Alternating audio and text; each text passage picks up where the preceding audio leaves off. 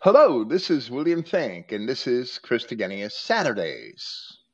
This Saturday's program is being pre recorded on May 6th, 2020, for broadcast at Christogenea this Saturday, May 9th. Once again, we have our friend Truthvids here with us to help us address Charles Weisman's book, What About the Seed Line Doctrine? And this is part 13 of the series, and it's subtitled Children of Wrath. Truthvids, hello, how are you? Thanks for being here. Hey, Bill. Hey, Bill. Yeah, great to be back. And yeah, this is uh, certainly one of the most crucial parts of two Seedline, and maybe even the Bible, that understanding that there are two separate races, and one of us, one of those is us who can repent and have an afterlife, and then there is another race, which Weisman calls hybrids, but he never went into it, that there's these races that are part Adamic, part beast, part fallen angel, however you wish to describe it, and there's no afterlife for them, and there's no mercy. So Christ is not this all loving, universal God that wants to unite all races that many people falsely believe, and he's going to destroy them all. And um, just lastly, unfortunately, our people they really have an enormous difficulty in truly understanding that. They always have it have the wrong perspective. They always try to justify universalism by trying to find just one in a hundred or one in a thousand of these non-whites that's okay. And by doing that, they try to justify that they will be saved. If there's just one that's okay, and rather than looking at the other 99 who are destroying us. Right, Bill? Well, well, right, absolutely. I hope I explained that properly. It, it's well, well, right. I, I mean, it's certainly valid that the um, okay, in in Genesis, you have um, Isaac's wife, Isaac's wife Rebecca, saying, "My heart is troubled because of the daughters of Heth." if Jacob takes a wife of the daughters of Heth, like Esau did, then my life is useless to me. It's worthless. Why? Why would she say that? And that um, awoken Isaac to the fact that Esau couldn't inherit the birthright, that that's why the blessings went to Jacob. And he immediately told Jacob, I think it's Genesis chapter um, 29 he immediately told Jacob, after Rebekah said that, to go and take a wife of his own people in Padanaram. And if he did that, then the blessings made and the promises made to Abraham would come to him. And Jacob did that. And a couple of chapters later, maybe it's Genesis chapter 36, Yahweh God verified that the promises would come down to Jacob and not to Esau because Esau was a race mixer. And Paul later explains that in Hebrews chapter 12 that Esau was a fornicator and a profane person, so he could not find repentance and inherit the blessings because his mother understood the consequences of his race mixing, of his taking these Hittite wives. So Weisman's view never explains why the Hittite women couldn't be converted to be believers in the religion of Abraham, why their children could never be accepted by God. And later on in the prophet Malachi, and even Paul quotes this in the New Testament, Yahweh said, Jacob I loved and Esau I hated. And Paul quotes that in Romans, comparing the Edomites and Israelites of his own time, as we're going to explain here. So Weisman's position never explains why these Hittites are rejected and can't be converted.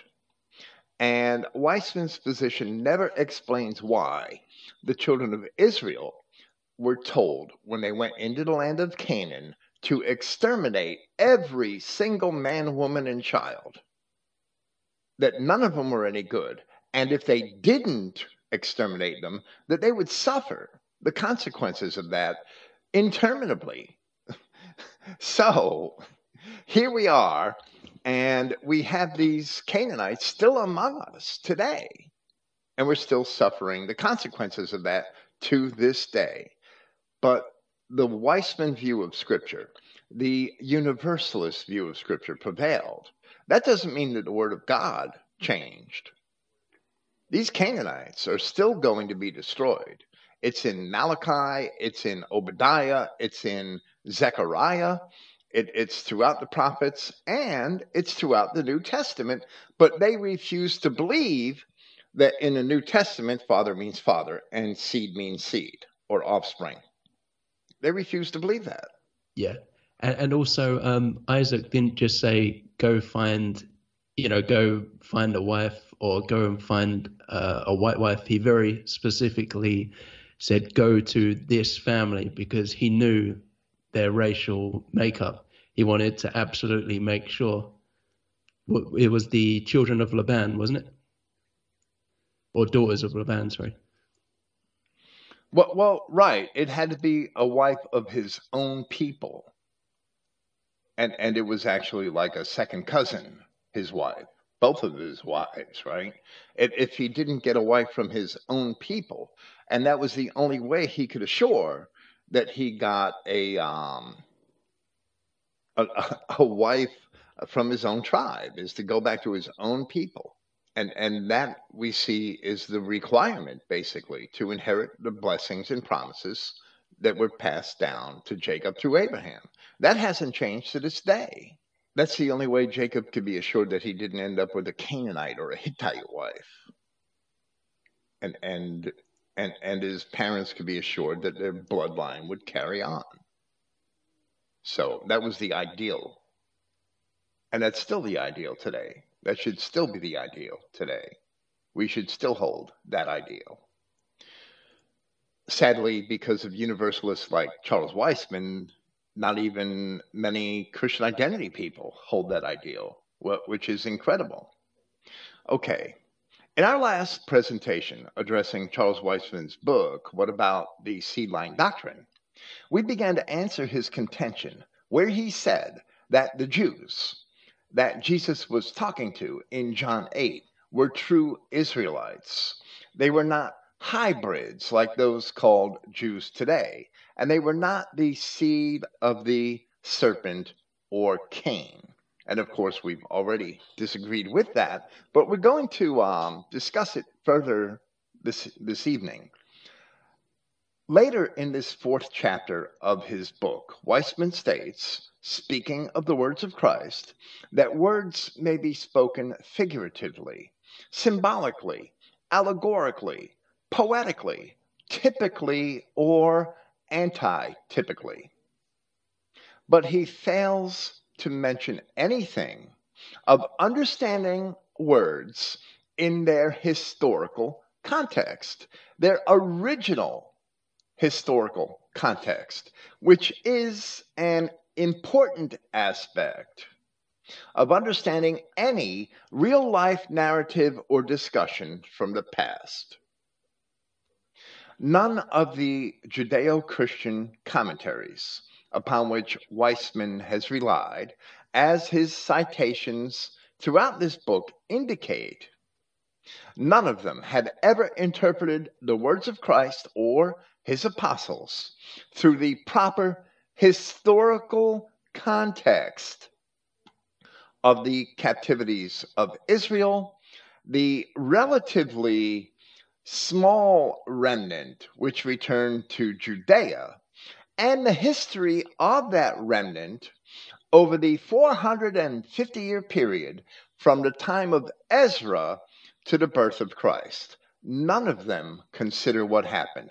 They only take it for granted that all of these people are Israelites. And the truth is that most of them are not Israelites. Once we realize who most of them are, then we can understand the division in the New Testament. In his voluminous Antiquities of the Judeans, in Book 13, Flavius Josephus described in detail how John Hyrcanus, the high priest, around 129 BC, had conquered several of the cities of Palestine, which had formerly belonged to Israel and Judah, but which were occupied by the Edomites since the 5th century BC, or perhaps even the 6th century. In that same book, Josephus later described how, in the days of Alexander Jannaeus, a successor of Hyrcanus, he had done the same thing in 30 other towns or regions in Palestine. During his long rule as high priest in Jerusalem, from 103 BC to about 76 BC. Both of these rulers, John Hyrcanus and Alexander Jannaeus, had forcibly converted the Edomites whom they had conquered to Judaism. The Edomites accepted the conversion, and that is also explained by Josephus. These passages are cited and described in detail at Christogenea in several papers, notably in part 12 of the commentary on Romans, where, in relation to Romans chapter 9, we explained the history and the relationship between Jacob and Esau, between the Israelites and the Edomites in Judea at the time of Christ. When Judea was conquered and subjected by Rome in 63 BC, all of these Edomites, as well as the Israelite remnant in Jerusalem, Galilee, and Samaria, and all of the other inhabitants of Judea were incorporated into a single kingdom subject to Rome. The Hasmoneans continued as kings. The Hasmoneans were the line of the high priests. They continued as kings, although there were revolts against Roman rule. During those revolts, Herod the Edomite allied himself with the Romans against his own in laws, as he had married a woman of the Hasmoneans, and he was appointed king after the Romans had once again prevailed. Herod then proceeded to wipe out the appointed king uh, I'm sorry, to wipe out the Hasmoneans and the chief men of Jerusalem, killing even his own wife. He killed her family, then he killed her, and he killed the sons that he had by her. And he appointed his own compatriots into the priesthood and many other positions of power. Strabo of Cappadocia, the famous Greek geographer, who wrote perhaps 70 or 80 years before Josephus, had mentioned on several occasions in Book 16 of his geography that in his own time in Judea, Judeans and Edomites, Edomians, and others had lived together sharing the same laws and customs and in Greek the Edomites are called Edomians. So Strabo corroborates the circumstances of which Josephus would later explain the history. That these Edomites were living in Judea and they were sharing all the same laws and customs as the so called Jews. This is the history which Weisman and all mainstream commentators ignore when considering the differences between Christ and his adversaries, and why he said to them things like, But you believe me not, because you are not of my sheep, as I said unto you in John chapter 10. It's not the Judeo Christians claim that the Jews are not Jesus's sheep because they didn't believe him. But that's not what Christ said. Christ said they didn't believe him because they were not his sheep. They were not his people in the first place. So the Judeo Christians take the words of Christ and actually reverse the meaning in order to teach their universalism. But they're making a lie because it's not what he said in John chapter 10. Only once the historical context is properly understood are those words properly understood. And that's our uh, two witnesses, right? Strabo and Josephus, that prove that the descendants of Cain were in there. And that's what led to the constant arguments and the crucifixion and just what all you said. Absolutely. And, and Paul of Tarsus is a third witness, and Christ himself is a fourth witness. Why would he even say to the churches in, in Anatolia, two of them, he said it to two churches in Anatolia, Christian churches, to beware of those who say they are Judeans but are not, but are of the synagogue of Satan. Why would he say Judeans but are not? Because Judean what was basically first a name belonging to Judah. And according to the law of God, you would expect a Judean to be a Judahite, but the Maccabees violated that law by converting the Edomites to Judaism. So they became known as Judeans and later Jews. They became known as Judeans, but they weren't Judeans, they were Edomites. So maybe from the viewpoint of man, because they were circumcised and, and living in the same land and practicing the religion, they were Judeans. But from the viewpoint of God, they certainly were not Judeans. They were circumcised Edomites pre- pretending to be Judeans. Why would he use those terms? if he wasn't talking about Edomites or, or people of other races and nations in Judea.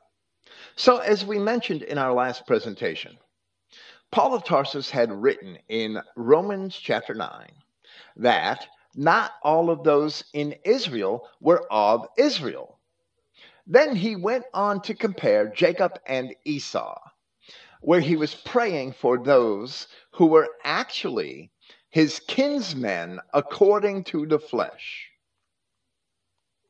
But we must ask, why would Paul even mention Jacob and Esau together in that context where he's praying for his kinsmen according to the flesh if at least some of those people had not been Edomites descended from Esau? If the context of the division in Judea was merely a religious difference between believers and apostates. Why would Paul explain that he was praying only for his kinsmen according to the flesh, who are Israelites, to whom pertains the adoption and the glory and the covenants and the giving of the law and the service of God and the promises, whose are the fathers and of whom, as concerning the flesh, Christ came, who is over all. God bless forever. Amen. Why would Paul even say that? And then go on to compare Jacob and Esau. If not all of Israel is of Israel, because a lot of them are of Esau. And that's why he's comparing Jacob and Esau. It is in relation to this that Paul then proceeded to compare Jacob and Esau Romans chapter 9, contrasting the Israelites as vessels of mercy to the Edomites who are vessels of destruction. Romans chapter 9 is an entire racial message explaining that there are two races in Judea that that is the reason for the division in Judea that these Edomites are vessels of destruction and not the people of Jacob, the people of Israel. That's very clear in Romans chapter 9. When we correlate these words of Paul with the words of the prophets Malachi, Malachi chapter 2, and Ezekiel, Ezekiel chapter 35, and the descriptions of Judea at the time of Christ, which are found in the histories of Strabo and Josephus. Then we find the words of Christ to his adversaries in John chapters 8 and 10 are literally and historically true.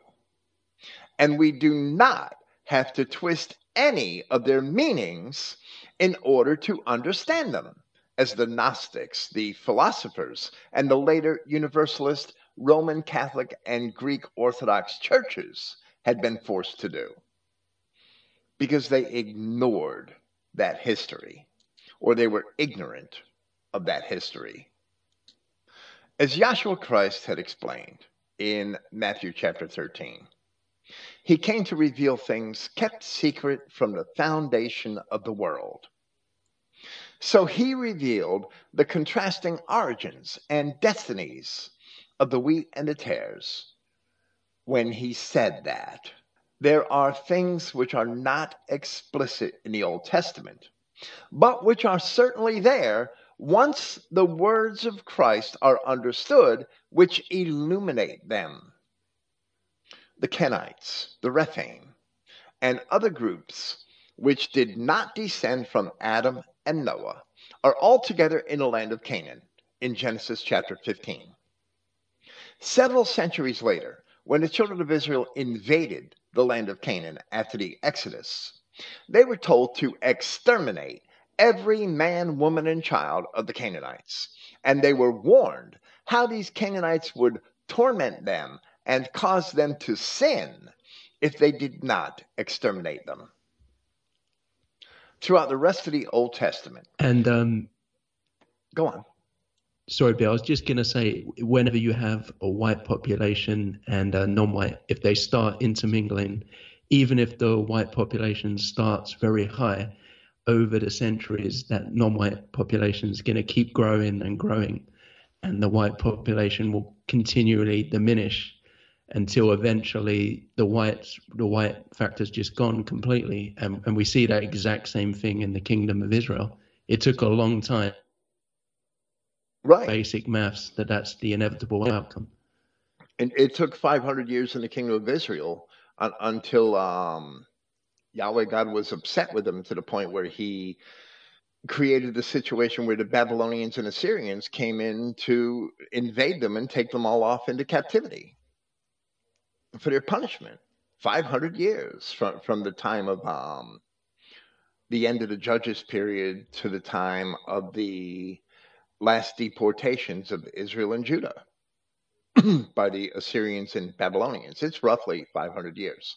Well, well, we see the same situation happening in the West today, where these other races have been accepted, and Christian men and women have adopted the customs and habits of the other races. How many um, American or British youth today are singing hip hop and dressing like niggers and, and dating blacks and intermingling with them? It's the same exact process all over again. Throughout the rest of the Old Testament, it is fully evident that there are different types of people. There are Adamic people which the children of Israel could accept and even intermarry with and convert. But there were others who were considered cursed and who were to be destroyed, who were never to be allowed into the congregation according to the law, according to the law. But when the Israelites failed to keep them out, they were severely punished, as it is described in the prophets, in places such as Jeremiah chapter 2, Ezekiel chapter 16, Hosea chapter 5. When the children of Israel sinned, they were described as wicked.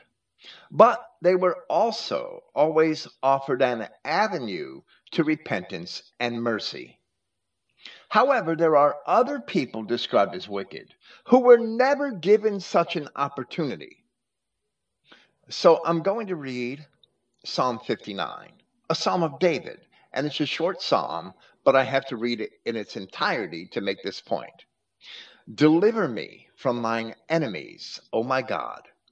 Defend me from them that rise up against me. Deliver me from the workers of iniquity, and save me from bloody men. For lo, they lie in wait for my soul. The mighty are gathered against me, not for my transgression, nor for my sin, O Lord.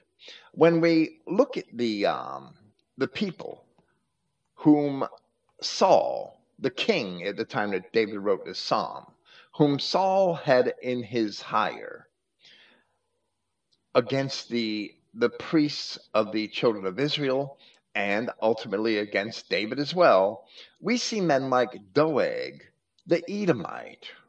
So we could see who David was concerned with when he asked Yahweh to save him from bloody men. I'm sure that Saul had a lot of Doeg the Edomites in his employ. Continuing with the psalm, they run and prepare themselves without my fault. Awake to help me, and behold, thou therefore, O Yahweh God of hosts, the God of Israel, awake to visit all the heathen, which is the word for nations. In this context, it's translated as heathen. Be not merciful to any wicked transgressors they return at evening. They make a noise like a dog, and go round about the city. Behold, they belch out with their mouth, swords are in their lips. For who, say they, does hear? But thou, O Yahweh, shalt laugh at them. Thou shalt have all the heathen in derision. Because of his strength will I wait upon thee, for God is my defense. The God of my mercy shall prevent me. God shall let me see my desire upon mine enemies. Slay them not, lest my people forget, meaning the children of Israel. Slay them not, lest my people forget. Scatter them by thy power, and bring them down, O Lord our shield. For the sin of their mouth and the words of their lips, let them be taken in their pride and for cursing and lying which they speak. Consume them in wrath, consume them, that they may not be, and let them know that God rules in Jacob unto the ends of the earth. And at evening let them return, and let them make a noise like a dog, and go round about the city. Let them wander up and down for meat, and grudge if they be not satisfied. But I will sing of thy power. Yea, I will sing aloud of thy mercy in the morning. For thou hast been my defense and my refuge in the day of my trouble. Unto thee, O my strength, will I sing, for God is my defense and the God of my mercy. In that psalm, David speaks of the wicked as all those of the heathen, which are the surrounding nations. Then there are the righteous, which are the children of Israel, regardless of whether any of them may be sinners, David prays for his own people. So there's wicked Israelites who may be sinners, but then there is the wicked who are to be all to be destroyed. The same thing is explained in Psalm 125, which is even shorter. So I will read all five verses. They that trust in Yahweh shall be as Mount Zion, which cannot be removed, but abides forever. As the mountains are round about Jerusalem, so Yahweh is round about his people from henceforth even forever. The souls of the righteous are in the hand of God.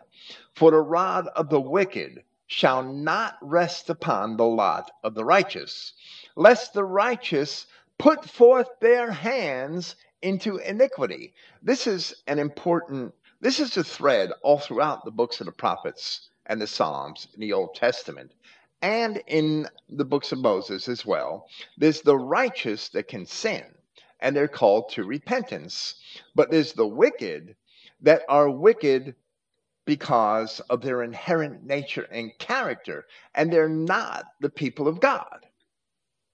For the rod of the wicked shall not rest upon the lot of the righteous. In other words, the wicked will not harm you unless you sin, lest the righteous put forth their hands unto iniquity. Do good, O Yahweh, unto those that be good, and to them that are upright in their hearts. As for such as turn aside unto their crooked ways, meaning the crooked ways of the wicked, Yahweh shall lead them forth with the workers of iniquity. And Christ uses that same phrase to describe those who would claim to do things in his name, but who were not his people in Matthew chapter 7.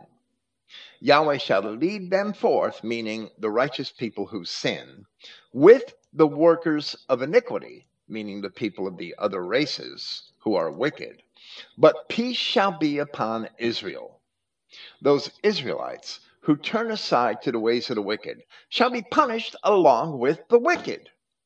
But peace shall be upon Israel, because in spite of their sins and in spite of their punishment, all Israel is promised salvation, mercy, and salvation, which is made evident in many other words of both Christ and the prophets. So there are good Israelites. A lot who, of people have trouble with that, don't they? That that we were shown mercy no matter what they always are willing to condemn our own brothers and sisters, and that you know ultimately we'll all be forgiven. That that's a very hard concept, even for people within CI, unfortunately.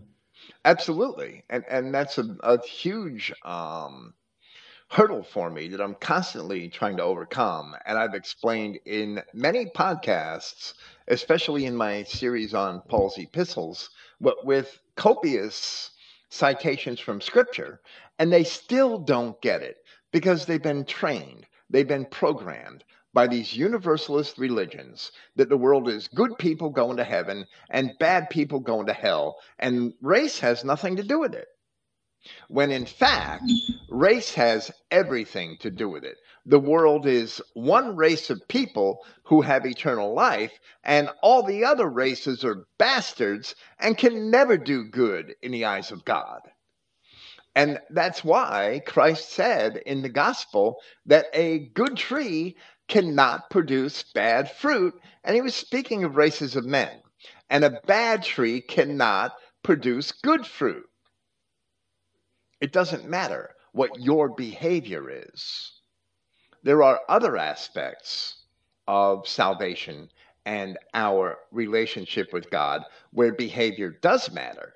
But your eternal life is eternal as a matter of your inherent nature if your seed is in you, as it says, and as Weisman failed to quote in or, or to understand in First John chapter 3.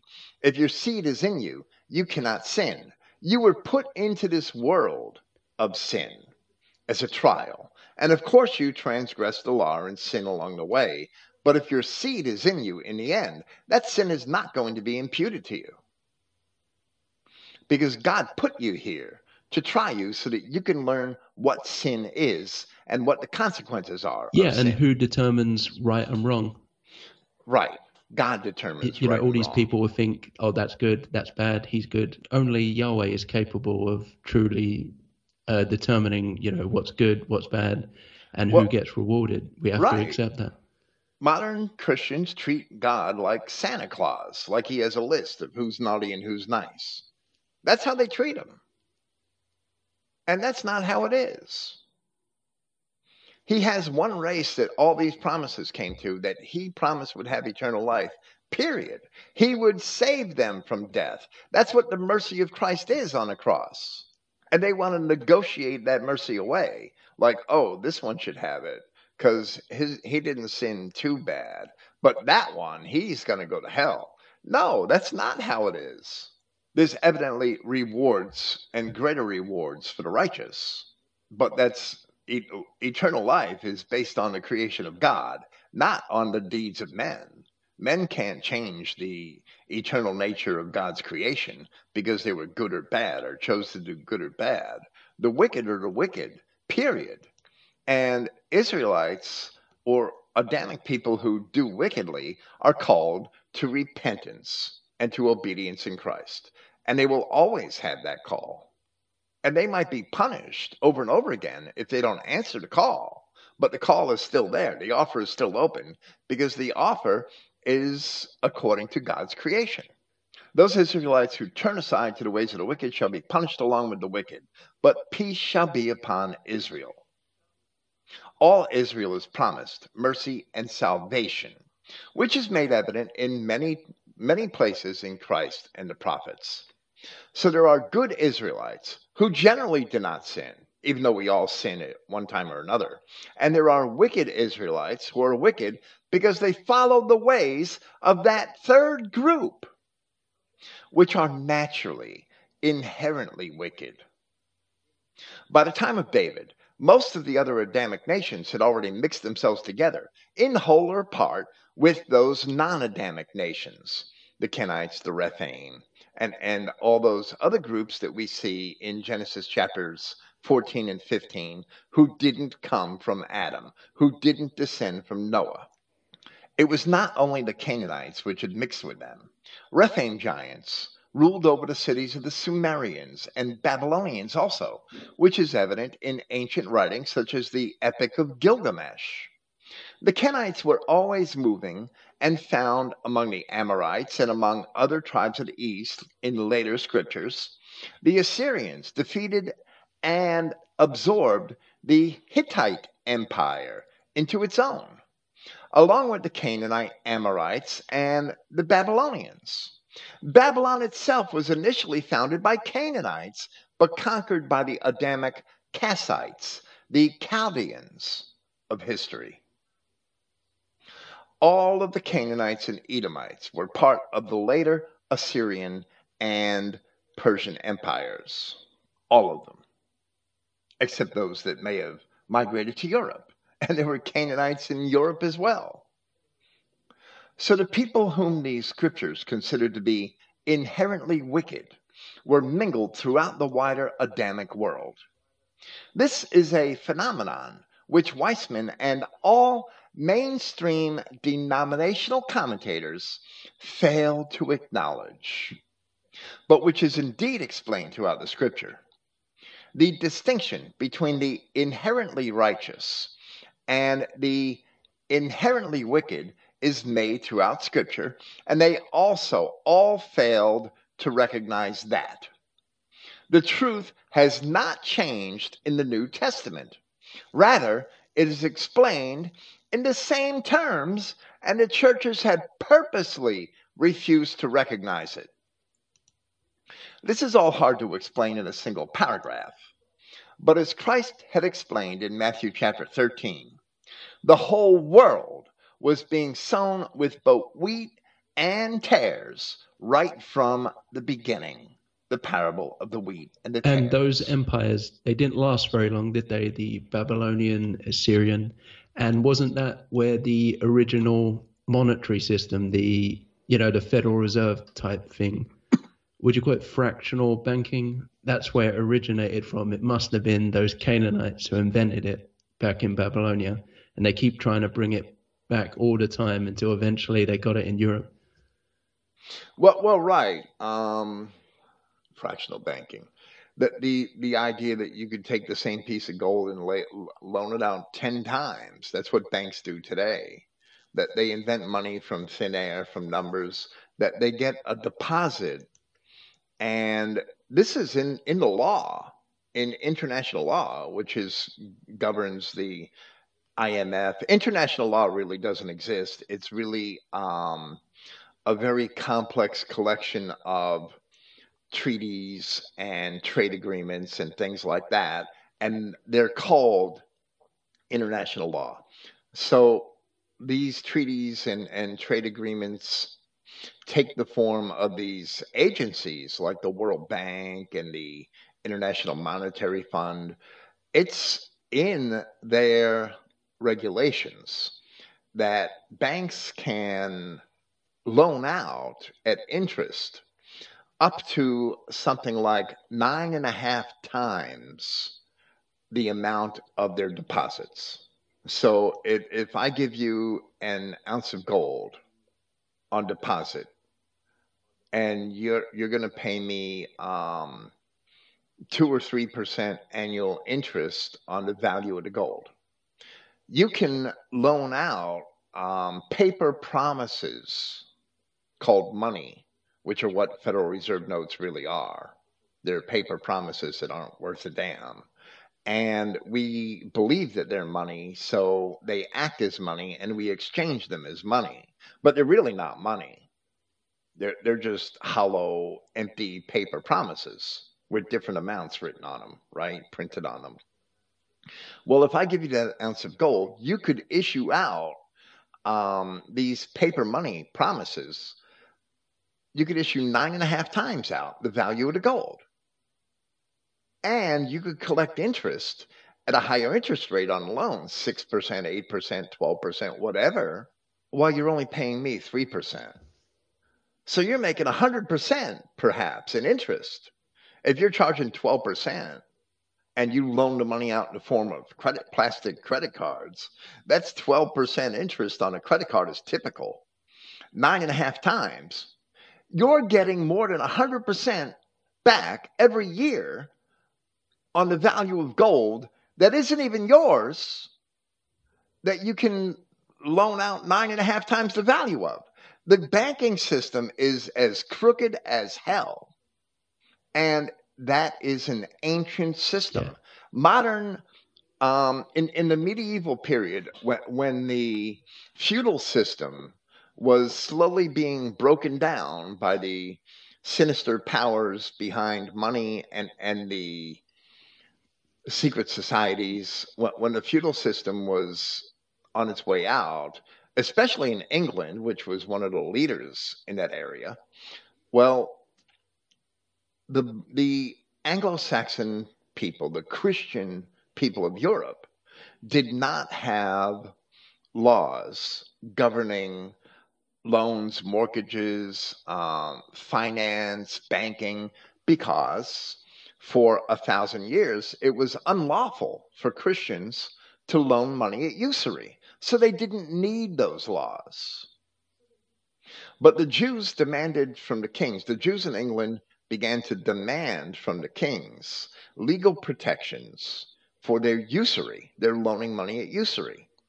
And because the Anglo Saxons had no laws, no historical body of law governing those things, the Jews had the Babylonian Shitar in their Talmud.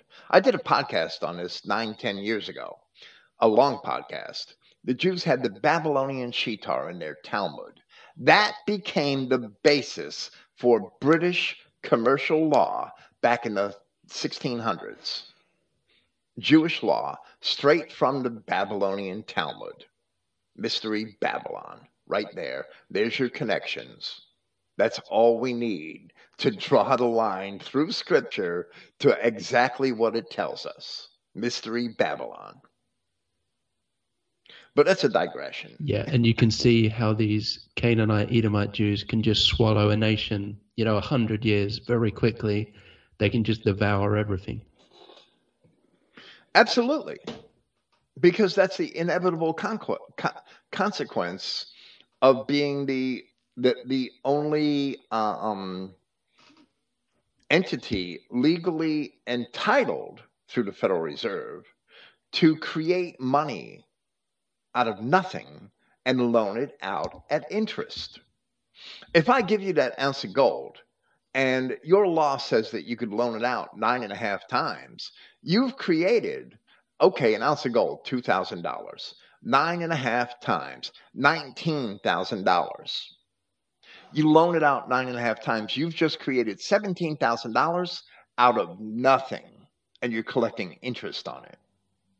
Now, not all banks have this power. Only certain banks are entitled with this. But that's the law. That's their law. That's the ratio. You could look it up. You could find out it's true. Fractional reserve banking. Fractional reserve banking is based on that principle. And that's the banking that all the world's central banks practice in, in accordance with the same international regulations. Okay, back to the scripture the apostles of Christ and Christ himself sometimes used metaphors contrasting the inherently righteous with the inherently wicked. And now, as we proceed with his book on page 34, Charles Weisman attempts to exploit that in order to support his assertion that words such as father or children are to be interpreted metaphorically in the words of Christ rather than literally. So he makes a list of such uses, and he wrote on page 34 the phrases children of the devil or child of the devil are similar to children of wrath in Ephesians chapter 2 verse 3 children of light in John chapter 12 and Luke chapter 16. Children of the world in Luke chapters 16 and 20. Child of hell in Matthew chapter 23. Children of disobedience, disobedience, which is found in Colossians chapter 3 verse 6, and son of perdition in John chapter 17 or in Second Thessalonians chapter 2. And after giving that short list of those examples, Weisman makes his own conclusion and he says such phrases are used figuratively to describe the nature or spiritual disposition of the people involved. No implication is intended as to descent or biological parents. No one is literally descended from wrath or light or hell or the world or the devil. Devil is simply an idiom or expression for evil, ungodliness, that which is against God, or something abnormal. The phrase, you have a devil, in John chapter 8, verse 48, for example, means only that you are crazy. Likewise, the phrase of the devil means those who are evil or ungodly in the things they do. And that's all bullshit. We've already shown that only a few times in the New Testament men were called by the term devil.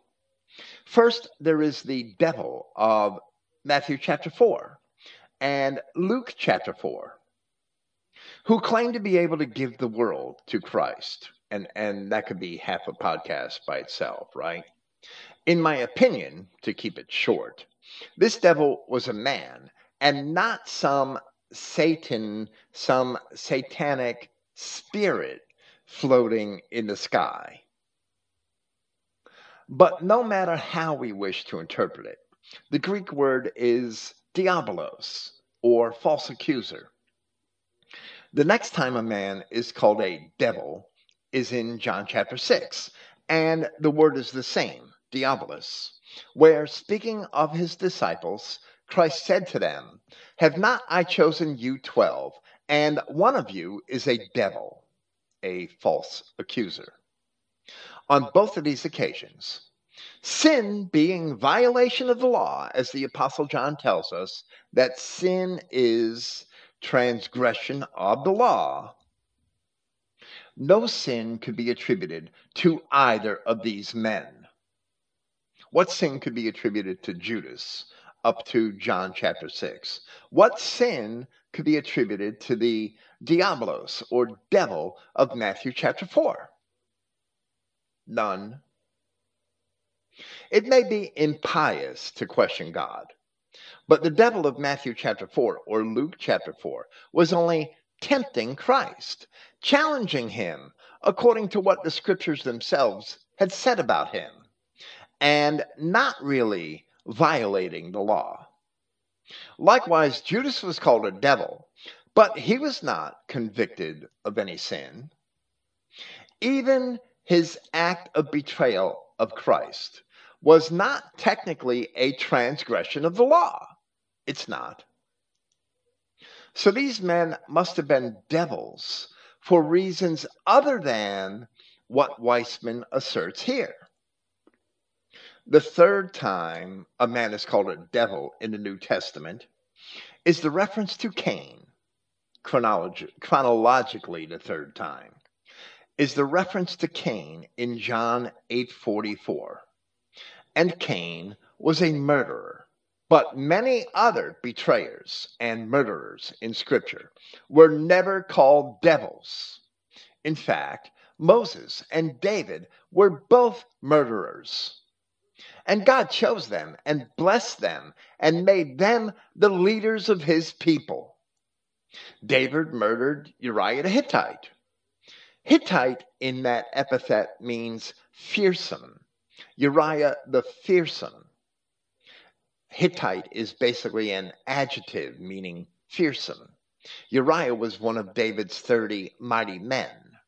He wasn't a racial Hittite.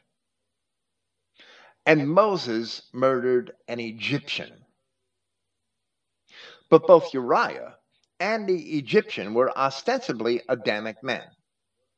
Many other sinners in Israel who did things far worse than David or Moses, like Manasseh, the king of Israel, the king of Judah, who filled Judah with blood from one end to the other. But those men were also never called devils. So Weisman is making a lie with his assertion. These men weren't called devil because, devils because they called they did evil things. The devil of Matthew 4 and, and Judas Iscariot, what evil things did they do at the point where Christ called them devils? Nothing. Weisman can't find or point out anything that they had done up to that point. Nothing. So they had to be devils for another reason. Weisman is making a lie with his assertion. The only time men are called devils, the term is used of men who can be associated with the enemies of God and are clearly not of his people. But in his conclusion, Weisman said the phrase, you have a devil, in John 8:48, for example, means only that you are crazy. The word for devil is not diabolos, but daimonion, the diminutive form of the word for demon. So even Weisman's comparison is nonsense, as the same word is not used where devil appears in those senses. And it is unfortunate that the King James translation did not distinguish between them, but Weisman himself should have known better, claiming to be some great scholar. Now let's look at the list of passages Weisman used where he attempts to prove this assertion. I will list the citations as Weisman did, but I might include surrounding verses if the context needs to be elucidated. And the assertion is that because certain people were called children of wrath, children of light, children of the world, child of hell, children of disobedience, self, son of perdition, that because those labels must be metaphorical or allegorical. That where Christ said to his adversaries in John 8 that they are um, the sons of their father, the devil, that that must also be allegorical or metaphorical. And that's simply not true. And we're going to pull that apart. We're going to pull his entire list apart as we proceed. I don't know if you have anything to say in the meantime. No, uh, no, not on this verse. No, it's fine. okay. Sorry to catch you by surprise, but some of these diatribes and digressions are pretty lengthy, so I don't want to shut you out. Paul is explaining that all of the children of Israel. I'm sorry, I'm I'm ahead of myself now. I didn't even cite the first verse that Weisman listed. This is um, Ephesians chapter 2, verse 3. And I'm going to read from verse 1, where Weisman only cited verse 3.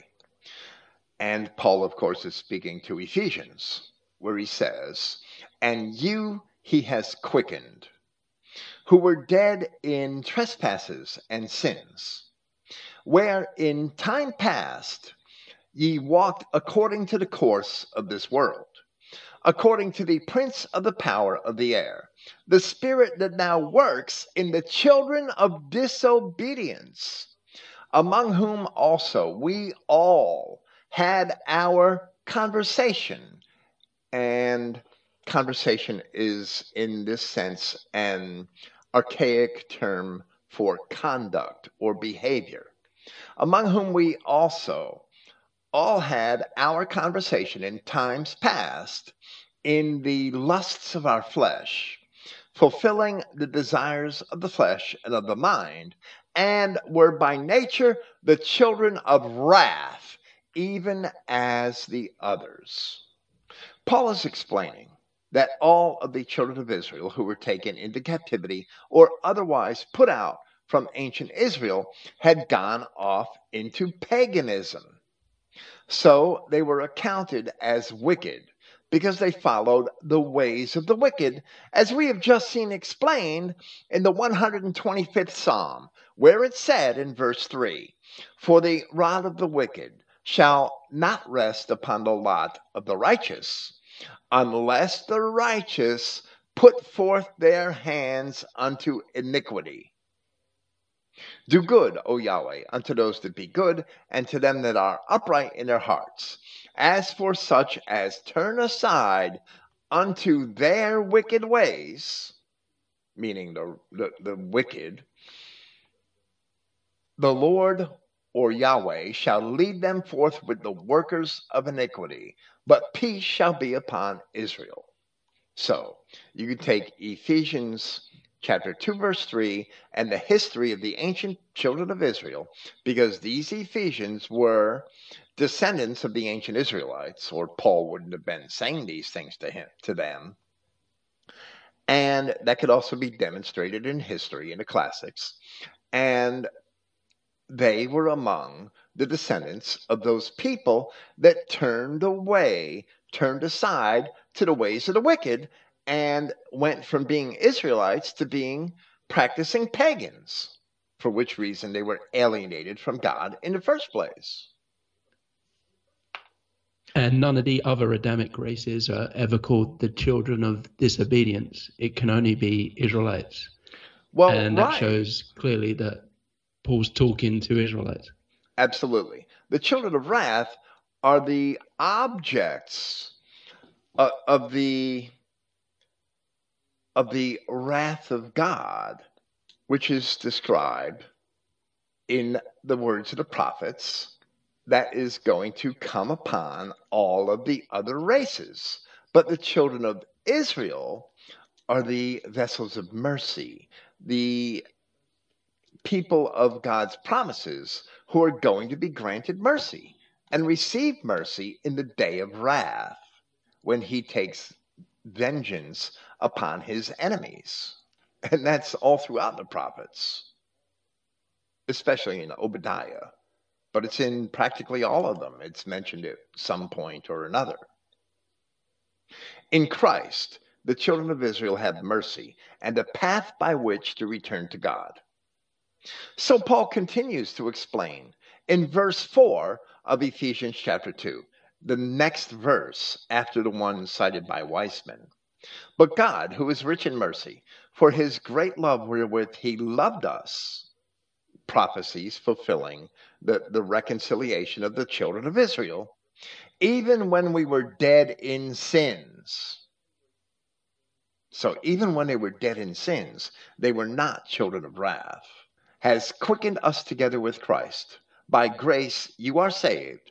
Grace is a matter of prophecy that Yahweh would have grace to the children of Israel and to the children of Israel alone and has raised us up together and made us sit together in heavenly places in Christ Jesus, that in the ages to come he might show the exceeding riches of his grace in his kindness toward us through Christ Jesus. So there are children of wrath and disobedience, and then there are children who are sitting dead in sins, and God has mercy on them but he doesn't have mercy on the children of wrath. And Paul contrasts them. The children of disobedience, the children of wrath, are the other races whom God has rejected, as well as the children of Israel who follow after them. They can be as children of wrath, but God offers them mercy.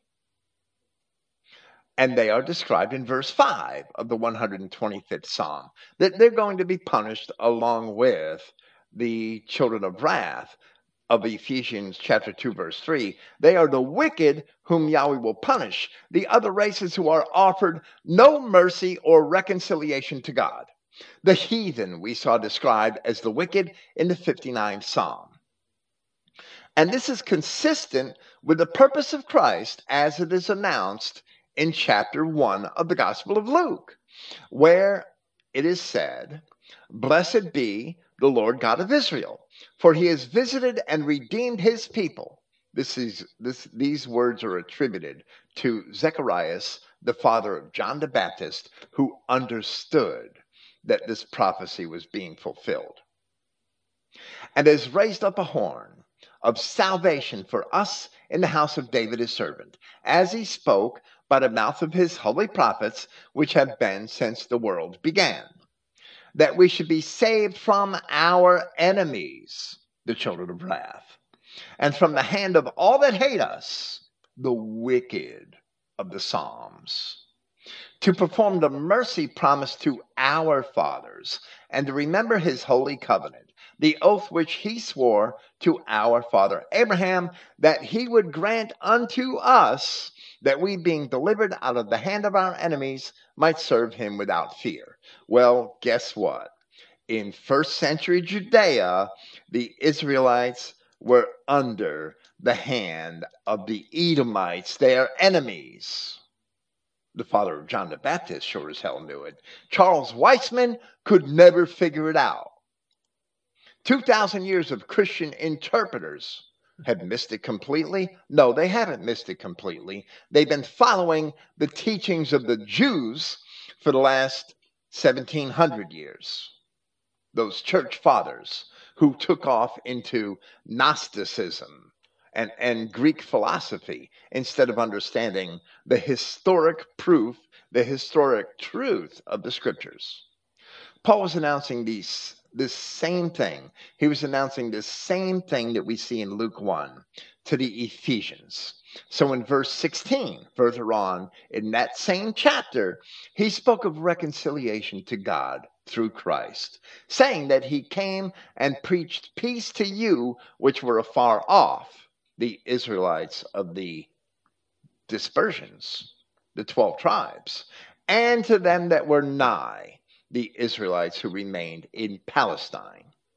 This refers to both the Israelites in Judea and the Israelites scattered in the captivities. That is the same peace mentioned in the last words of the 125th Psalm, where peace is to Israel. But in the last words of Isaiah chapter 48, we read, There is no peace, saith Yahweh, unto the wicked. I don't know if you have any comments on Ephesians chapter 2. But it's fully consistent. Paul's teachings are fully consistent with the prophecies. Once you realize this message is a message of this gospel message is a message of reconciliation for the scattered Israelites to God and a promise of that ultimate destruction of the wicked, which we see in the Revelation. Was uh, Ephesians was that the location in Anatolia, or, or was it Greece? That was where the lost tribes had resettled back, hadn't they?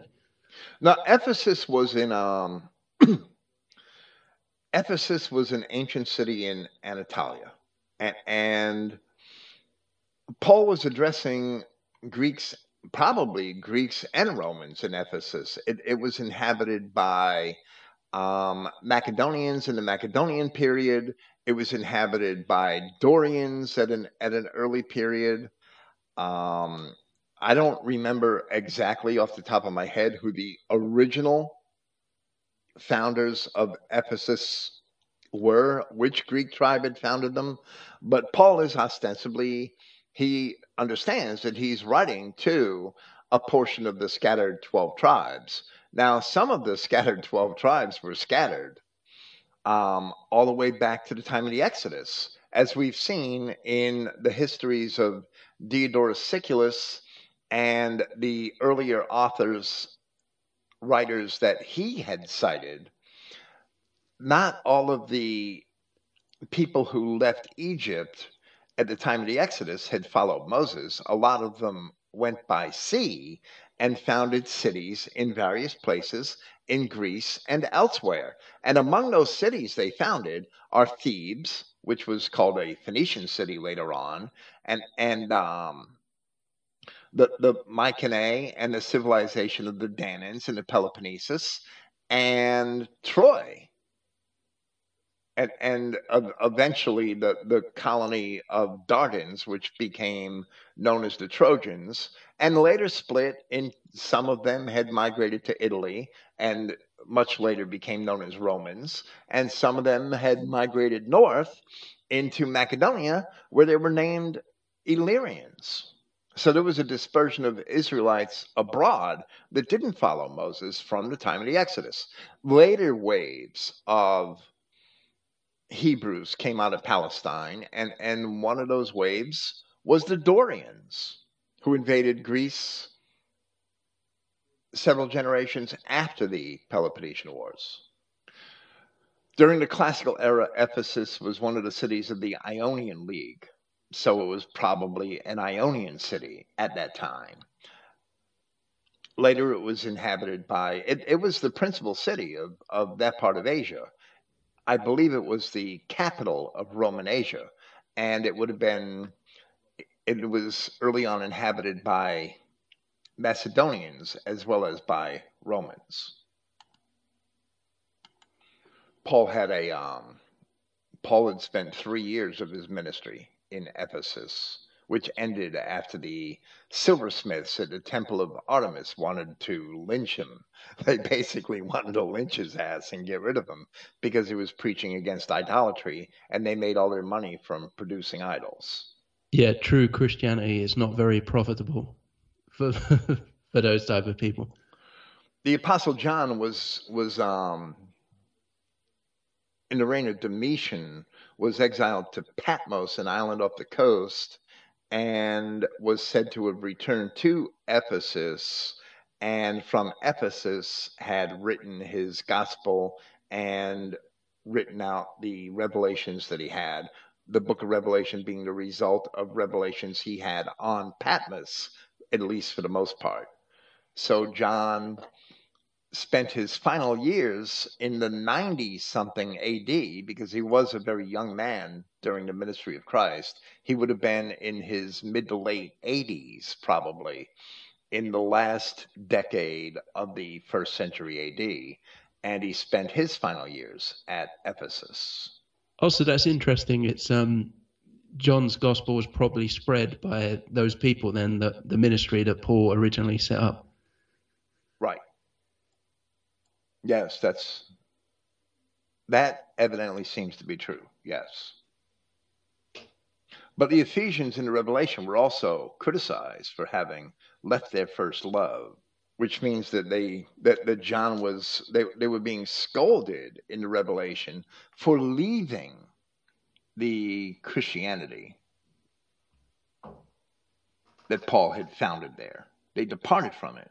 They went off into heresy. Whatever that heresy is, it, it's in the first few verses of Revelation chapter 2.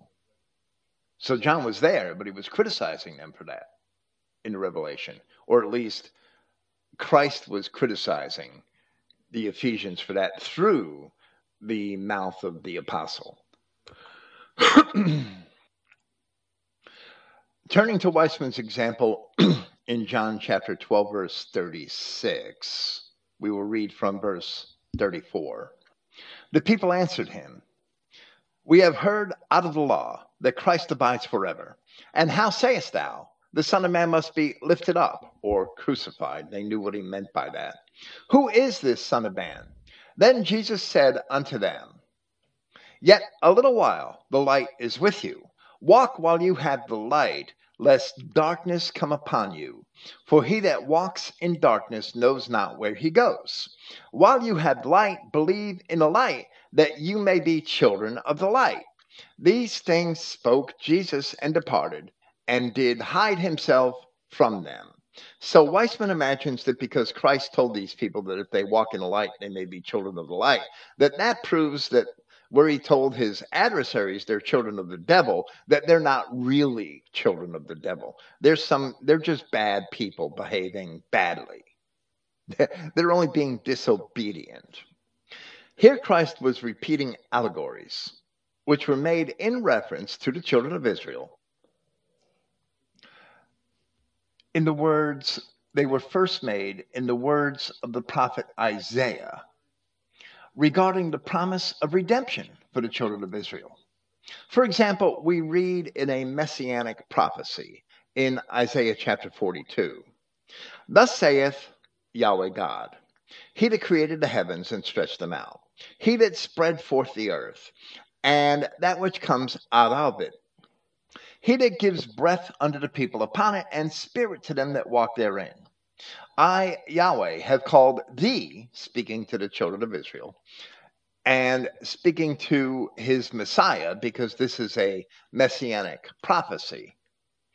I, Yahweh, have called thee in righteousness, and will hold thine hand, and will keep thee, and give thee for a covenant of the people, for a light of the nations.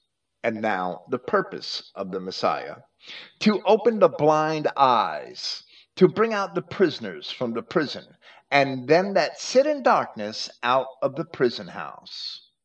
Then, a little further on, still speaking in reference to the children of Israel, and I will bring the blind by a way that they knew not. I will lead them in paths that they have not known. I will make darkness light before them, and crooked things straight. These things will I do unto them, and not forsake them.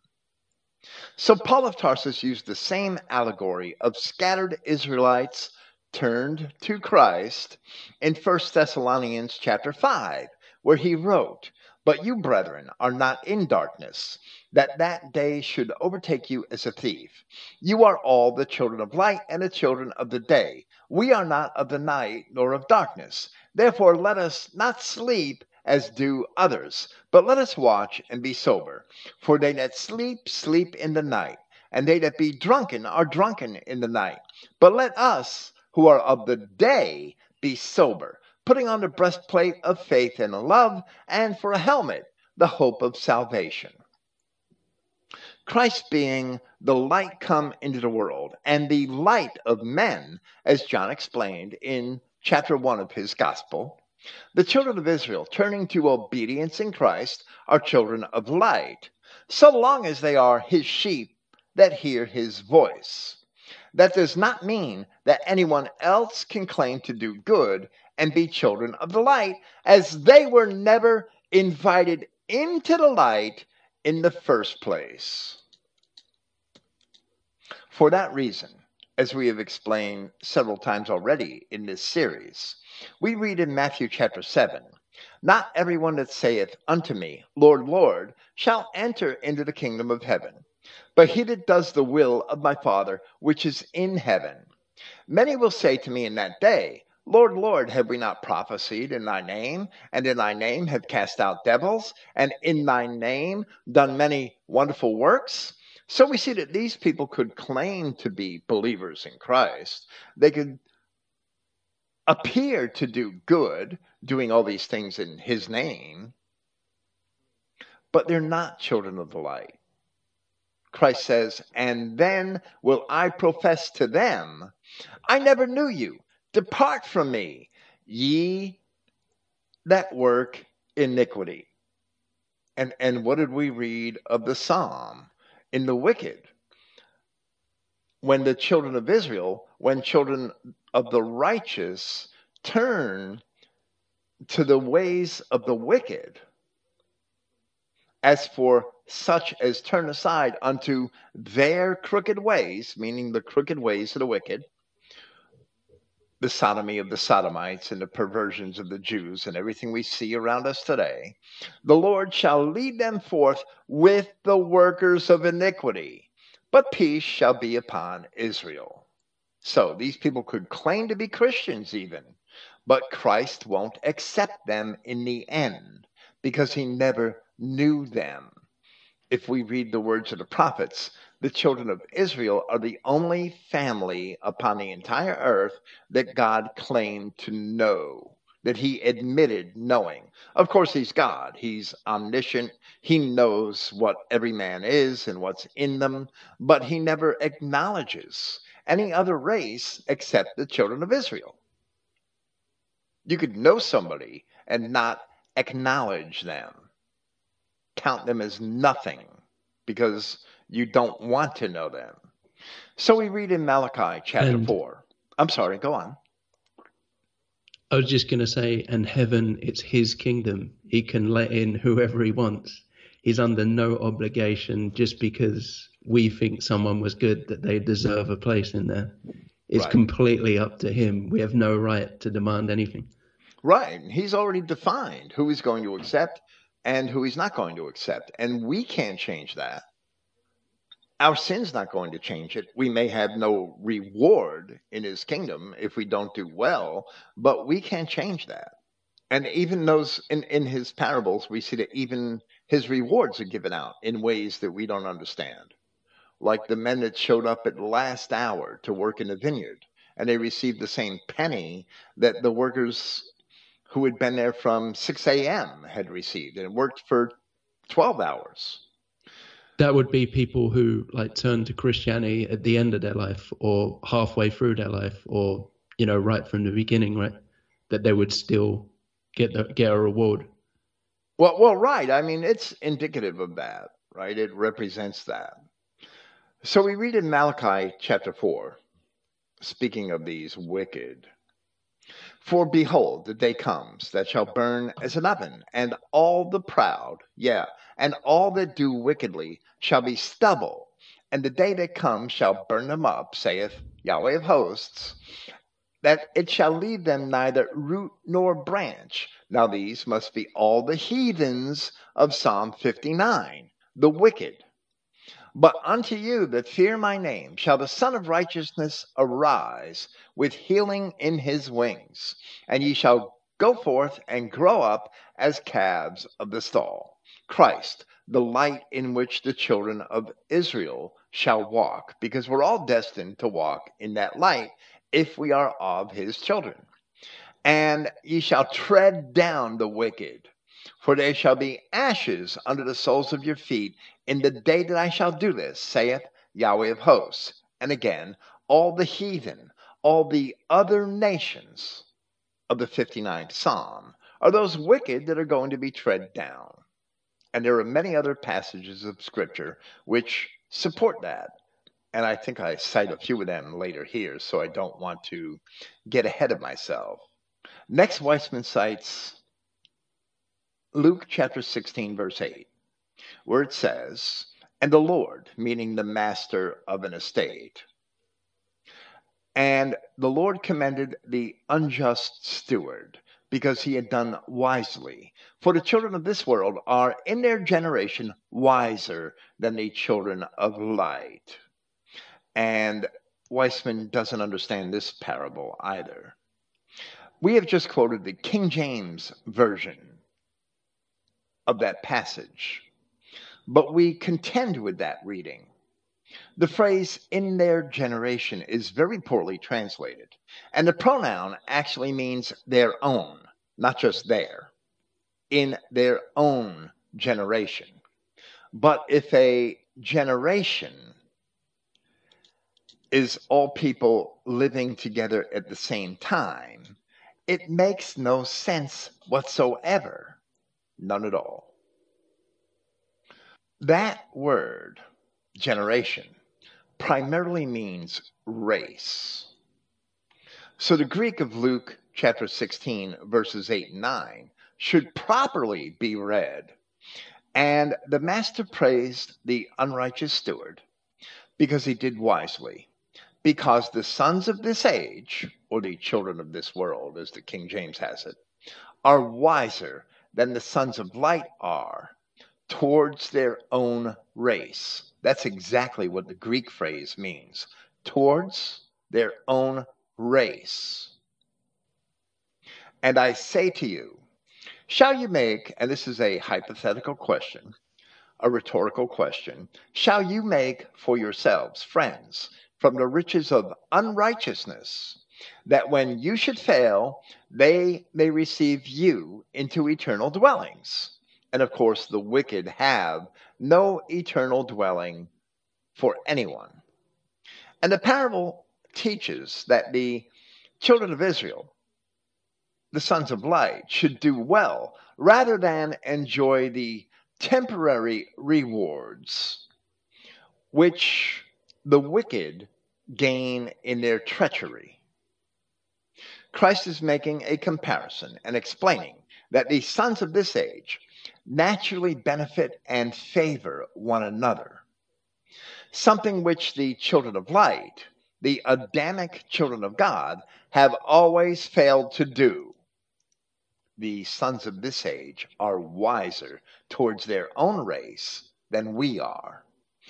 I can't prove my explanation of that paragraph and that verse in a single couple of or or a single short paragraph here. I can't explain that verse in a single short paragraph here. It's not possible. We have an entire explanation of our translation of that passage in a paper at Christogenea titled Translating Luke 16, 8, and 9, The Unrighteous Steward. It's not possible to repeat here, but we explain the translation word by word in a podcast, which is available in our commentary on the Gospel of Luke, chapter 16. And of course, all of that will be linked in the notes of this presentation. Christ it's interesting is, that Christ actually compliments them for, uh, you know, collaborating, looking after each other, quickly putting grudges aside, just so that they can ally and subvert our nations, whilst we are always squabbling amongst ourselves you know our kingdoms always have all throughout history when we should have always just been working together to get rid of the Jew. Well, well, right, and that's the analogy. The sons of this age, the the the wicked, they naturally gravitate to and benefit one another all the time. You could read that in today's newspapers. You read a newspaper written, you read an article written by the Wall Street Journal and I would bet this is 90% of the time, 90% of their articles. I observed this myself when I read the Wall Street Journal daily in the 19 from the mid 1980s until um, probably 2004, 2005. I read the Wall Street Journal faithfully for years as my primary source of news, and it taught me a lot. But I didn't learn any of it until I learned Christian identity and two seed line. That's when it all hit me, right? So you pick out an article from the Wall Street Journal, and usually it's written by a Jewish reporter or a Judaized reporter. And whenever there's an expert in any field quoted for any reason, whether it be science or economics, it's almost always a Jew.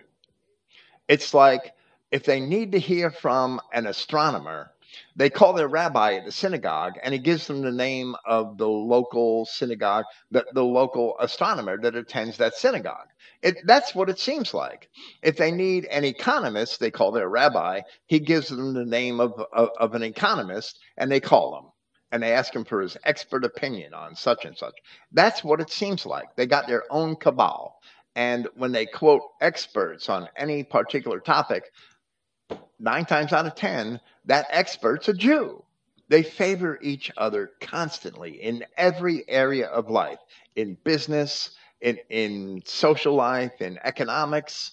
We don't do that. We look at the world as egalitarians and want to treat everybody equally. So, yeah, you could quote a H.K. Edgerton a, a black expert on, on the Confederacy, and and they they nationalists down south here invite him to speak at their rallies all the time. It's disgusting. But they have to fall all over themselves to show that they love everybody and they're not racist. But these Jews, um, they go far out of their way to practice their racism.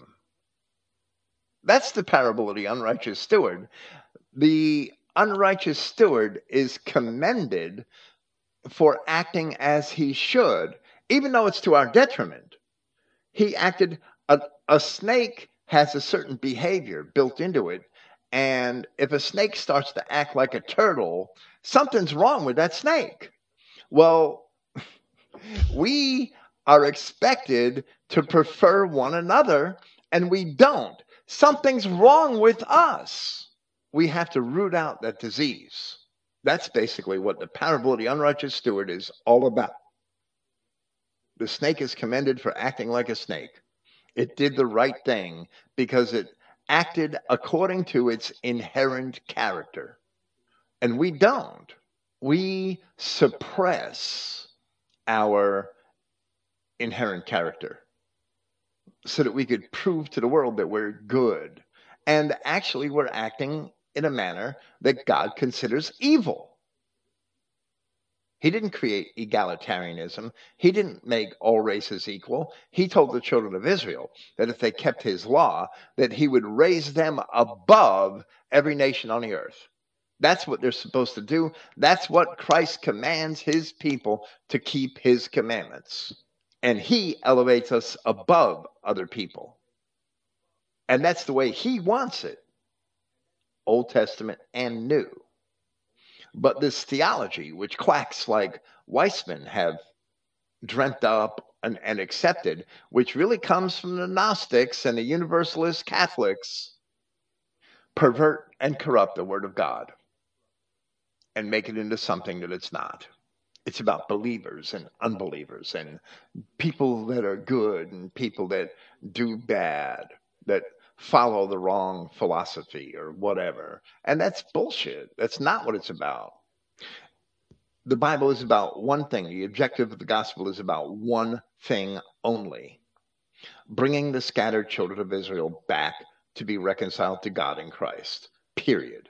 That is the message that Paul of Tarsus had attested to in Acts chapter 26 the hope of the 12 tribes and you don't see mainstream denominational universalist Catholics or Protestants speak or preach on Acts chapter 26. They avoid it.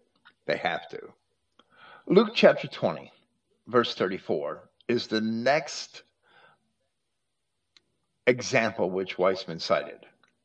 And Jesus answering said unto them, The children of this world marry and are given in marriage, but they which shall be accounted worthy to obtain that world and the resurrection from the dead, neither marry nor are given in marriage. In the allegory in Luke chapter 16, where the sons of this age are set in contrast as a race, the word race is there explicitly. It's just translated as generation in the King James, but it makes no sense as generation where the sons of this age are set in contrast as a race opposed to sons of light. It is clear in the context that two different races are being compared, where we see the Greek phrase, which we translate as towards their own race. And that's exactly what it means. But here, in this context, in Luke 20, it is clear that the comparison only refers to people born in this present world as opposed to those who are able to take part in the resurrection. Not all allegories are equal. Perhaps the allegories sons of this age and sons of light in Luke chapter 8 may not be interpreted in a racial sense, only if Christ himself had not said towards their own race. But here in Luke 20, it is clear that Christ is comparing people in a general sense who are born into this world. But then, where he compares them to people who have a part in the resurrection, he narrows that to they which shall be accounted worthy, where we see that the children of this world can refer to anyone in general. So we see that the way an allegory should be interpreted depends on the context in which it is spoken. Therefore, all of Weisman's examples are invalid since each of these phrases are spoken in different contexts, and some of them do indeed make distinctions according to race and not to mere belief. Weisman's next example, Matthew chapter 23, verse 15. Woe unto you, scribes and Pharisees, hypocrites! For you compass sea and land to make one proselyte, which is a convert. And when he is made, you make him twofold more the child of hell than yourselves. The word for hell here is not Hades, but Gehenna. Gehenna is a compound word derived from the Greek word for land, which is gay. Believe it or not, that's how it's pronounced. And that's the word that we have um, the words geography, because the G is not pronounced hard anymore in English, but in Greek it was, and in Latin it was. That soft G, ja, that is only a modern um, innovation.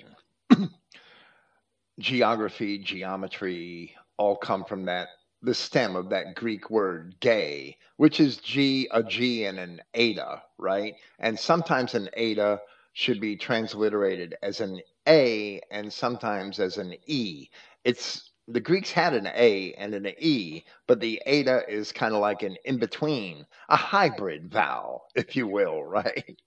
So that gay is land in Greek, and that gave us geometry and geography and all, all of the related words that begin in geo came from this word land.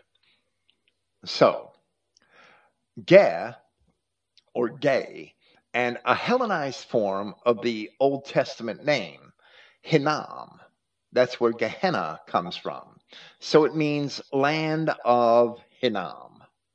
This is the Old Testament valley of the son of Hinnom, where, for example, in Jeremiah chapter 7, we see that the ancient Israelites had sacrificed their children in the fire to the idol Moloch as the Canaanites had done before them. So in Second Chronicles chapter 28, we read that when Ahaz became king of Judah, for he walked in the ways of the kings of Israel, and made also molten images for Baalim. Moreover, he burnt incense in the valley of the son of Hinnom and burnt his children in the fire. After the abominations of the heathen, whom Yahweh had cast out before the children of Israel. Ahaz was a wicked king, but he was never called a devil. Take note of that. Even though he was burning children in the fires of Moloch in the valley of the son of Hinnom, Ahaz was never called a devil. Essentially, by calling them the children of Gehenna, Christ is telling these Pharisees that their destiny is in the lake of fire, that they will be destroyed in the fire, and that their proselytes are even worse than they are, but are also destined for that same fire because they're children of Gehenna. In other words, they will not have mercy from God and will not be forgiven their sins. So they must not be true Israelites, as all Israel had been promised salvation and forgiveness. The Pharisees at the time, the same Pharisees who had previously acquiesced to the conversion of the Edomites, were baptizing converts of any race or nation in water, circumcising them, and declaring them to be Israelites, contrary to the laws of Yahweh God. So, universalism through baptism and magical conversion was begun by the Pharisees and continued through the Roman Catholic and Greek Orthodox churches. In another paper, Christogenea, titled Baptism in What? We explain this method of Jewish proselytizing from the writings of John Lightfoot, the 17th century English cleric, in volume 2 of his commentary on the New Testament from the Talmud and Hebraica.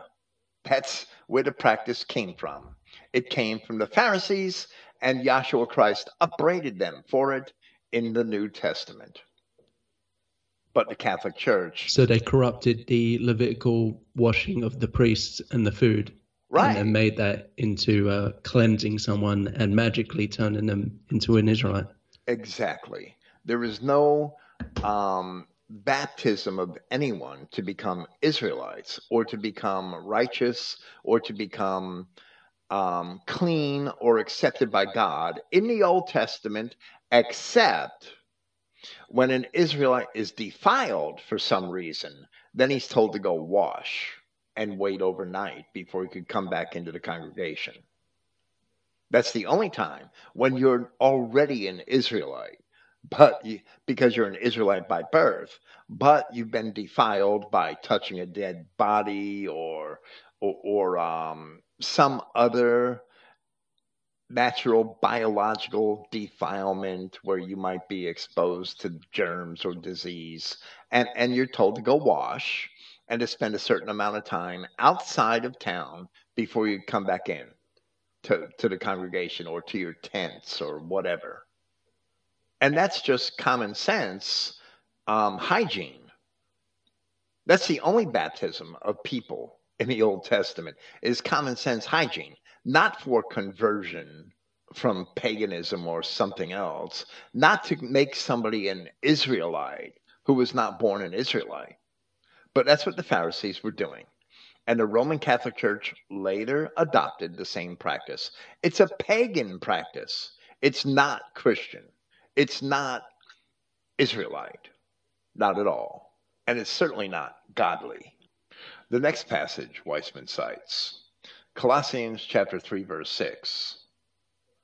And we will read from verse 4. When Christ, who is our life, shall appear. Paul speaking to scattered Israelites at Colossae, which I believe it was in Macedonia. Am I wrong? Was Colossae on the coast of Macedonia? I'm trying to look this up real quick. I could be wrong. No, I'm wrong. It was in ancient Phrygia in Asia Minor. Now, ancient Phrygia, this is interesting because Paul doesn't call these people Galatians, but Phrygia was, um, well, it was originally inhabited by a people called Phrygians, whom Homer related to the, and other classical poets had related to the Thracians saying that they came from ancient Thrace. Now, the Thracians are Japhethites in Genesis chapter 10. But the Phrygians were more or less destroyed. King Midas, the king that everything he touched turned to gold, was the last king of the Phrygians. His tomb has been located by archaeologists, I believe, or a tomb believed to be his. Well, well, he was the last king of the Phrygians, and the Israelites of the Assyrian captivity, a great number of them were called Cimmerians by the Greeks. They were the Cymri, the house of Omri of the Assyrian inscriptions. The Cimmerians crossed Anatolia and went up to Europe through through the region by the Black Sea in the late 7th century BC. And they destroyed Phrygia along the way and ended the empire of King Midas. And supposedly, Phrygia was completely destroyed. And 400 years later, when Gauls crossed again, when the Galatahi, the descendants of those Cimmerians, crossed back into Asia Minor again and made war against the Greeks and the Attalic kingdom, which was um, its capital was Pergamus. They were defeated by the Attalids, by the Attalid kings, and they were forced to settle, or they were offered the land of ancient Phrygia, the same land their ancestors had destroyed 400 years sooner. So the Galatahi that had reinvaded this area of Anatolia held by the Greeks had settled in Phrygia in the um, late third century BC, I believe it was, and that founded the what later became known as the Roman province of Galatia.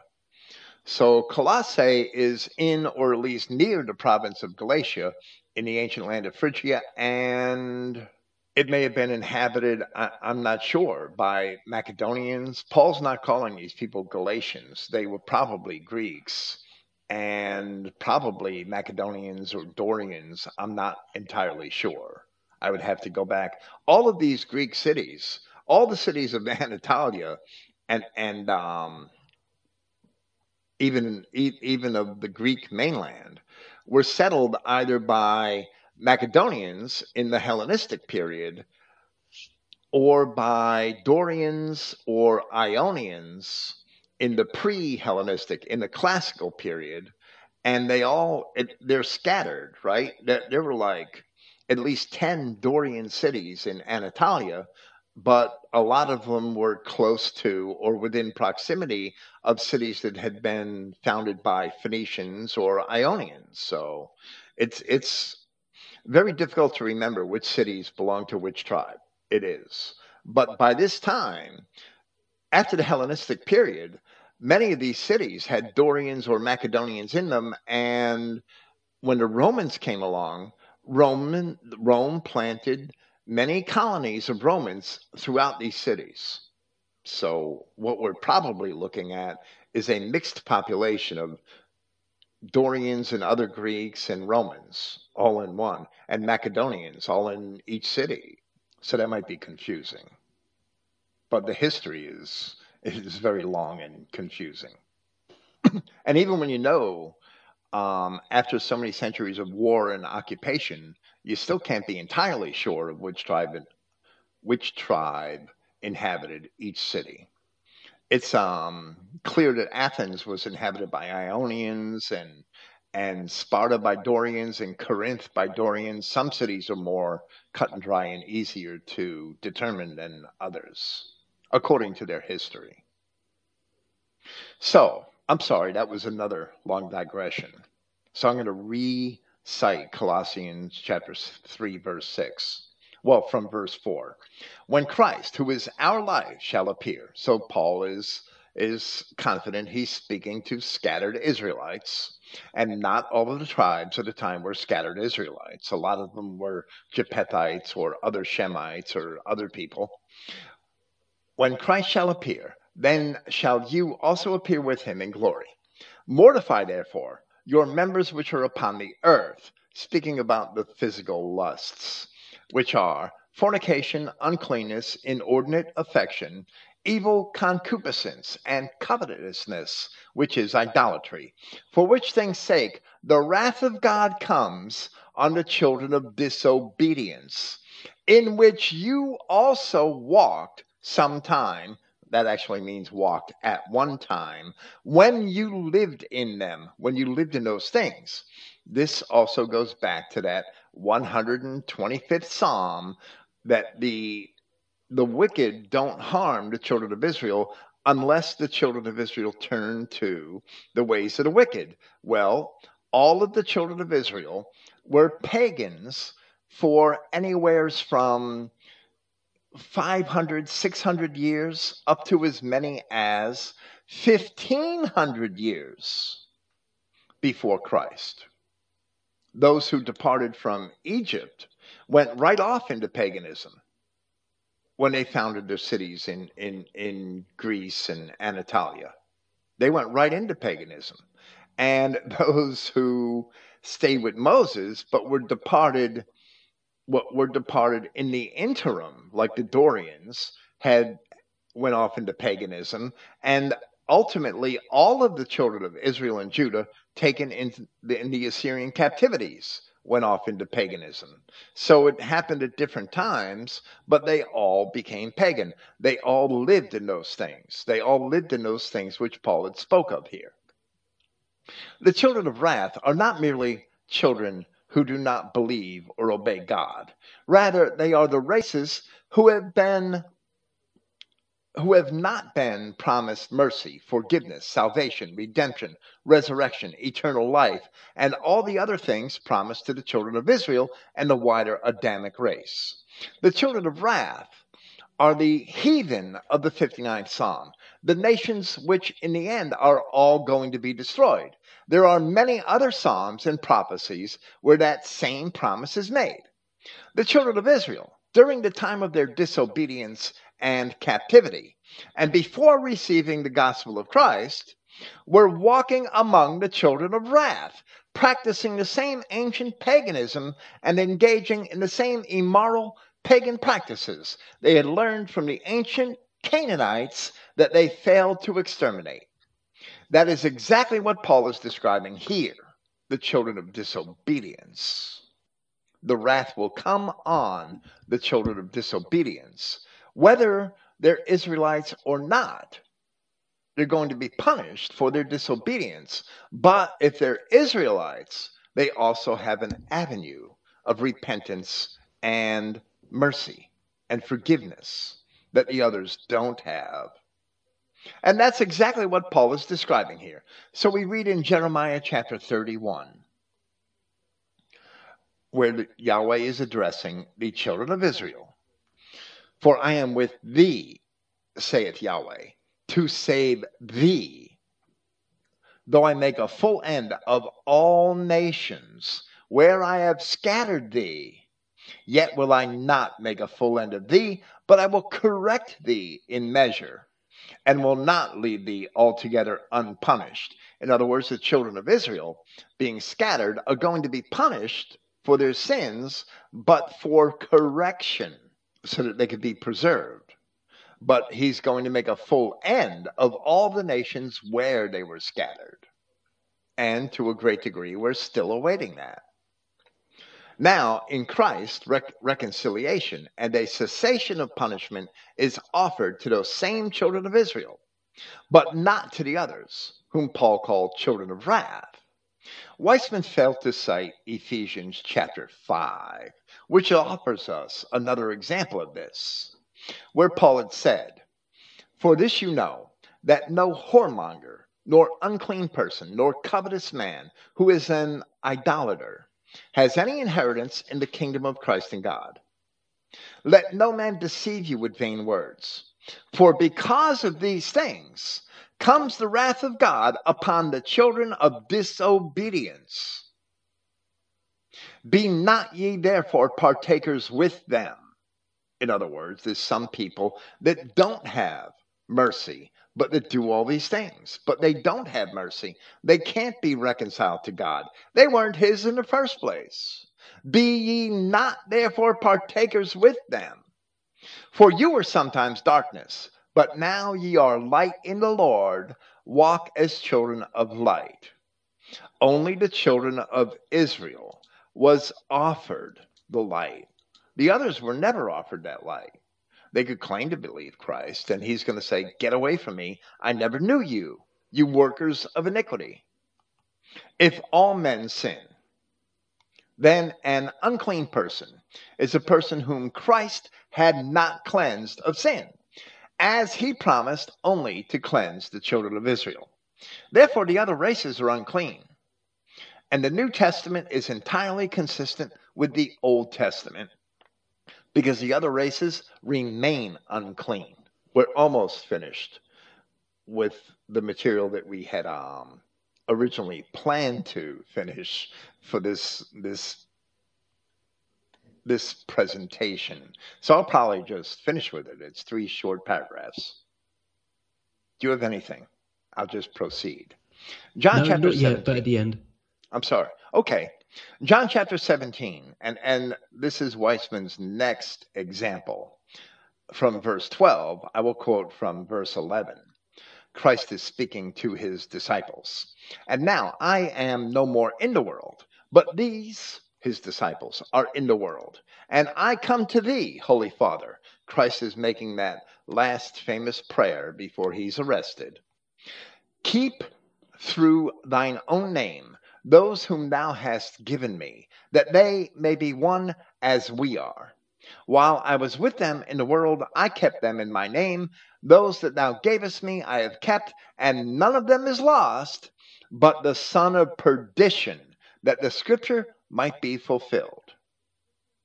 Here Christ is speaking of his own disciples. And the one which was lost was also called a devil, which is Judas Iscariot. Here, being referred to as a son of perdition, Judas has still not been accused or convicted of any transgression of the law. The act of his having betrayed Christ had not even been completed at this point. He's not yet in the garden where Judas gives him the famous kiss of betrayal. The truth is that, at least circumstantially, it can be proven that Judas was an Edomite and not an Israelite. And for that reason, Christ chose him, being a devil, that he would be betrayed by one of his enemies. As the scripture says, and as Christ had cited in John chapter 13, he that eats bread with me has lifted up his heel against me. Now, this leaves us with one last passage cited by Weisman, which is Second Thessalonians chapter 2, verse 3. So we will stop here and discuss that last passage after summarizing what we have said in response to Weisman's lies up to this point. All of Weisman's examples, all of them, are invalid. None of them prove that children of the devil aren't physical descendants of the devil. And we have a lot more proof in that regard, which we still haven't even mentioned or spoken of. A lot more. Some of it Weisman brings up, so I've been waiting for that time. So we still have a long way to go before we finish even our address of chapter four of Weisman's book. We might be here a while, Truthvids. I hope you have the patience to see this through. yeah, that's fine. I'm really looking forward to it. And you, you can over and over again, you can see that nothing Weisman says ever holds up. His view on the Bible just doesn't two seed lines. I'm sorry, I lost you right after his view of the Bible. You cut out for a moment. Oh, his view on the Bible just absolutely doesn't make sense. He cannot, over and over again, it just doesn't add up. There very clearly are two seed lines all the way throughout the Bible. Absolutely. It, it, why would Paul even talk about children of wrath if so many um, tribes of Israel? Because Paul brought the gospel to um, quite a few people but he didn't bring the gospel. The gospel had hardly reached a fraction of the children of Israel by the time of the end of Paul's ministry. So, if so many of the children of Israel who are offered repentance and who are never called devils, who are never called children of wrath anywhere in Scripture, even when they were disobedient, even if they were children of disobedience because they were in apostasy. They were never called devils or children of wrath. They were never inherently wicked. They were always offered mercy and forgiveness and a path to return to God. If so many Israelites were still in sin, why would Paul even mention children of wrath? children who would be the object of God's wrath. And Paul often spoke in those terms. There was always that class of people who Paul understood were rejected by God and who were not offered mercy and forgiveness and who would be destroyed. And all those regions in the Middle East, like the Parthian Empire, um, they were briefly Christian, but very quickly it all collapsed, which you can clearly see is a racial thing. And as it moved through northern Africa into Spain, you know, the Muslim invasion, it persisted. They never were Christian. It must be racial. Absolutely. Even the people that, according to um, Second Peter chapters, I'm sorry, First Peter chapters three and four, even the people, the Adamic people who died in the flood of Noah, were preached to by Christ and reconciled to God. They were Adamic. They had the same eternal Adamic spirits that the children of Israel had.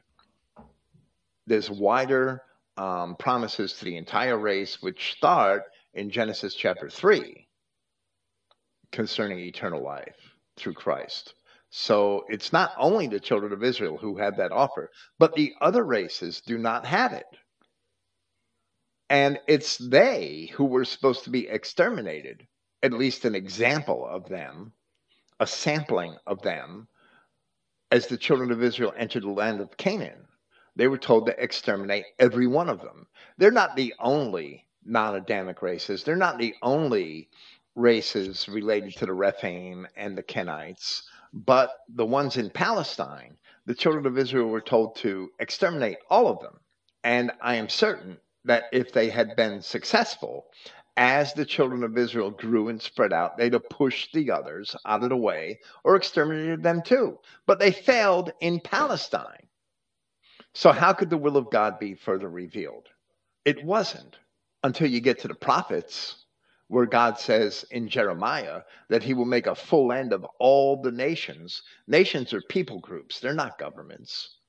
When Jeremiah wrote those words, Goyim meant groups of people, related groups of people. Groups of related people is a nation or a goy. A, a family group of people is a nation.